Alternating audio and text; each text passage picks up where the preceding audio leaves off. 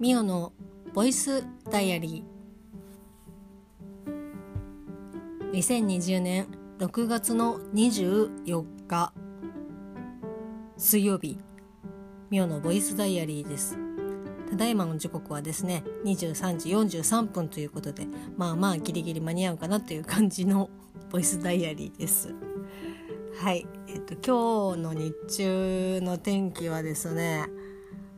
なんか午前中朝起きた時には少し雨が降ってたのかな？私が起きた時にはもう止んでましたけどちょっと地面が濡れた跡があったので旦那さんが会社に出た時にはあまり天気が良くなかったのかなっていうふうにちょっと心配になりました。まあただ 今日もですね玄関までお見送りを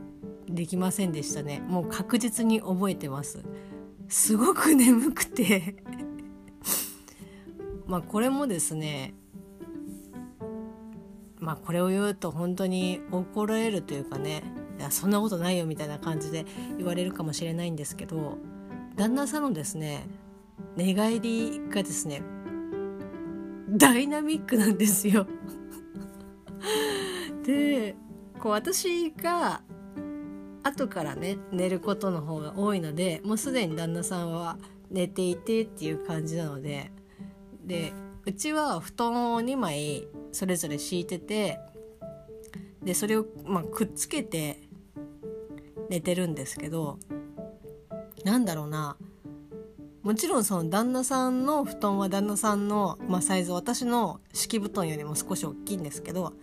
ちゃんとね人一人分のサイズの敷布団があるにもかかわらずこう私の布団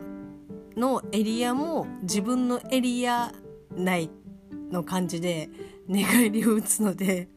たまにですね私が寝ようと思ったら半身ぐらいこう私のテリトリーに入ってきてるみたいな。でもちろんね寝てるから起こしちゃいけないなと思って私のですねか弱い力で旦那さんを反対側にね自分のテリトリーの方にずらすんですけどそうするとねすごくね怒るんですよ。多分本人からしたらいい気持ちでね寝てるのにいきなりこうグリンと体を動かされ動かされてるというよりもなんかこう痛めつけられてるみたいな感覚なんでしょうね本人からすれば。そうするともう開口一番ですね。もう何すんだよっていうふうに 怒るんですけどもうこっちとしては自分のね寝るテリトリーがなくなってしまうのでもう無視ってそう寝るんですけど結構ねなんかねこう全然これはのろけとかそういうのとかではなくすごくですね私の方にどんどんね寄ってるんですよ。いつも。で枕とかも本当私側の縁ギリギリに枕があって真ん中に置けばいいのになんでこうなんか枕がこっち側に。だからこう私の方に来るんじゃないのかなっていうふうに思うんですけど。まあねこの話をこの話をっていうかこの論争はですねもう解決したことはありません。未だに解決してないですしもう解決多分しないと思います。まあそんな感じでなんとなくですねそれが原因だったのかなちょっと朝眠かったですね。そんな感じで朝を迎えまして今日はストレッチをしてで最近やってるストレッチとは別でもう一個12分でこう肩から足までの全身のストレッチがあるんですけどそれ12分間でできるっていうやつがあるんですけどそれをですね今日やりまして、まあ、結構体全身が割とこう血行が良くなる感じはしましたね。やっぱりその部分部分でやってたりとかあとまあ全身でもちょっと軽めのやつしかやってなかったので、まあ、ちょっとね少しきついですけどそれぐらいの、まあ、ストレッチが入ってもいいのかなっていうふうにちょっと今日は感じました。なので明日もですねちょっと続けていければなっていうふうに思ってます。で仕事に行ってでまあ雨の日とかはまあしょうがないかなっていう感じだったんですけどもう本当に窓とかも全然閉まっててで結構人も多かったりとかしたんですけど今日はまあ天気がね午後からはま晴れてたりとかしたので窓とかもね開いてましたけど、まあ、そんな感じで電車の行き帰りはねやっぱでもね混むんだよね。空いてる電車をこうわざわざ時間ずらして乗ってもこう電車が出る頃には人がいっぱいみたいな感じで。だからもうなんか帰りの電車はもうなんかしょうがないのかなみたいな。それかもう本当に確定に乗る。時間かかるけど。そうするとやっぱね多少、まあ、確定で人が降りる頻度まあまああるので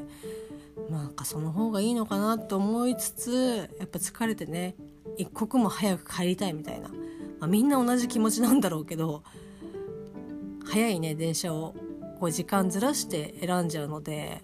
明日はねちょっと確定電車に乗ってみようかなっていうふうに思ってます。それでですね今日の晩ご飯ですよ、まあ、私トランクルームスタジオというポッドキャスト番組をですね大地先生と一緒にやってるわけなんですけど大地先生の得意料理のガーリックシュリンプをですね今日作ってみました。で大地先生はもうすでにむきエビからを茹でて、まあ、作ってるんですけど私はですね今日冷凍の殻付きのエビをですね買ってきましてで解凍して殻をまあ剥いて綿取ってみたいな作業があったんですけどなんかねちっちゃい頃にあエビの綿ってよく取ってたなみたいな。なんか母が料理まあもちろんするんですけどエビを使った料理多分天ぷらなのかエビフライなのかちょっとそのエビを使って何を作ってたかっていうのは覚えてないんですけどなんかね甲殻類っていうかエビを触るとなんか手が痒くなっちゃうっていうのであんまりこう直にエビをベタって触ってたりとかしなんかあんましてなかった記憶があるんですけどでまあその殻とかを取る取ったりとかその綿あの背綿を取るやつとかはなんかねやってた記憶がありますね私。だからこうピーッと切り込みを入れて綿をね綺麗になんかこう抜くんですけどあれって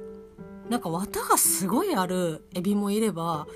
なんかわ綿がないみたいな感じのどんなになんかほじくり返しても全然一向にあの黒い綿が出てこないみたいなエビとかいたりとかしてなんかこう個体差があるのかなっていう風に。まあでもね本当にこのエビ大丈夫かなって思うぐらい綿がね入ってるやつとかもいるのでちょっとねどうなのかなっていうふうに思うんですけどまあ無事にですねエビの殻、まあ、尻尾はちょっとねつけました。あの殻と綿をね取りましてで塩で揉み込み臭みを取りでバターとオリーブオイルであとニンニクかニンニクでですね炒めまして。炒めてというかむまあ焼きなんですけどなんか私が見たもうね大地先生の作り方とはちょっと違うんですけど YouTube でミキママっていう YouTuber さんがいるんですけどなんかまあその人もミキママ単体で調べたのではなくてガーリックシュリンプで動画検索したら、まあ、その人が出てきその人のが出てきて結構ですね割とまあ明るいママさんなんですけどこういう風にするとエビが縮こまりませんよとか割とワンポイントアドバイスみたいなやつを教えてくれてたりとかするので動画内で。あ結構なんかまあいいかなって思ってちょっとね他のやつとかも、まあ、見てみようかなっていうふうに思ったんですけど今日エビはですねまあそのままこうバターとオリーブオイルとオリーブオイルも冷めた時にバターが固まらないようにオリーブオイルを入れるそうなんですけど私全然知らなかったんですけどまあニンニクで焼いたんですけどなんかね円にしてだその縦とかねこう離してエビを焼くんじゃなくてちょっとね餃子羽根付き餃子みたいな感じこう扇状みたいな感じでエビを置いてくとエビがね縮こまらないって言ってたんですよ。でまあ確かになんかねそんなに縮こまってなかったですね。まあ私のちょっと置き方が悪い部分もあってちっちゃくねキュッてなってる子もいましたけど大体は置いたままの状態で焼けてましたね。だからそのピタッとくっつけてこう焼くので縮こまれないのかなっていうこう何て言うんですか強制された空間で焼かれるみたいな感じだからなのかなって思って。で、まあ、結構焼きはうまくできてでその後鶏ガラスープの素をですね入れて焼きました。あとまあ塩コショウねやったんですけど大地先生とかあと他のガーリックシュリンプのレシピとか見てるとハーブソルトをですね入れてたりとかするんですよ。味付けの段階でね。あその焼き終わってもう味付けっていう時にそのハーブソルトを入れてたりとかするんですけどまあそのミキママさんの動画とかあと何個かは味付けを鶏ガラスープあの顆粒のやつで味付けてたりとかするのでまあハーブソルトは買ってもいいかなって思ったんですけど、まあ、そんなにこう使う料理を私が知らないのでで鶏ガラスープのね元だったら、まあ、比較的頻繁に使う、まあ、そういう料理以外とかでもスープとかでもそうですけど使うことが多いので、まあ、鶏ガラスープの方がまあ他のこう使用方法がそっちの方が多かったんで鶏ガラスープを買って、まあ、それで味付けをしたんですけど結構ですねやっぱ美味しかったに美味しかったですね。少しね味濃いかなとかって思ったんですけどまああの臭みを取るっていうためにですけどもうすでにエビをなんか塩で揉み込んでるので結構まあ味はしっかりついてたし良かったんですけど、まあ、ちょっと濃いかなって思ったんですけど逆にまああの生野菜のサラダとかご飯とかは、まあ、進むそれで進むからまあいいかなと思って。でサラダなんかも私はまあ途中でちょっとドレッシングかけちゃいましたけど旦那さんとかはそのシュリンプ。でそのまま何もつけないでシュリンプとレタスを一緒に食べてたりとかしたのでまあまあまあそれはなんかまあいいかなと思って。であとレモン汁をですねかけたらですねまあ美味しくなりましたね。ちょっと単体で食べても全然美味しいんですけどレモン汁をかけたらですね、まあ、さっぱりしたので最初ねちょっと忘れてそのまま食べてたんですけどああそういえばみたいな感じで、ガーリックシュリンプねレモンをよくね切ったやつ一緒に添えてあったりとかしますけどやっぱちょっと酸味のあるものがあると余計こう美味しさが引き立つ感じだなっていうふうに思いました。ただですねちょっと今台所がエビ臭い まあしょうがないんですけど結構ね換気扇回してたんだけどなーって思ってちょっとですねエビ臭いですまあまあそれはまあたまにはいいかなっていう感じで。エビ料理は本当に結婚して多分初めてかな？イカは1回やったかな？イカもねなんかあのまるっと1杯買ってきたりとかするんですけどあの皮を取るっていうかあの背骨を取るのがあんまり私うまくなくてで皮とかもこう綺麗にこうピーって取れる剥けるよみたいな感じでよくねレシピとかそういう動画とかまあ母もそうですけどここやればピーって取れるよとかって言いますけど大体途中でねあのちぎれるんですよ。でもうまくできないみたいな感じでだからイカはね結構手間っていうかまあ慣れてないっていうのもありますけど手間であんま手出さないですねエビはまあもうむきエビでももう足ピッて取って背中の殻取るだけなんで割と簡単なんでまあエビ料理今後ねちょっともう少し増やしていければいいかなって思いました。あとはねエビチリですね。まあ、水曜どうでしょうね。好きな私としてはもうエビチリぜひですねマスターして旦那さんにですねお見舞いしてやりたいなっていうふうに思っております。もうそのお見舞いしたら旦那さんね具合悪くなっちゃいますけど、まあ、そんな感じで今日は、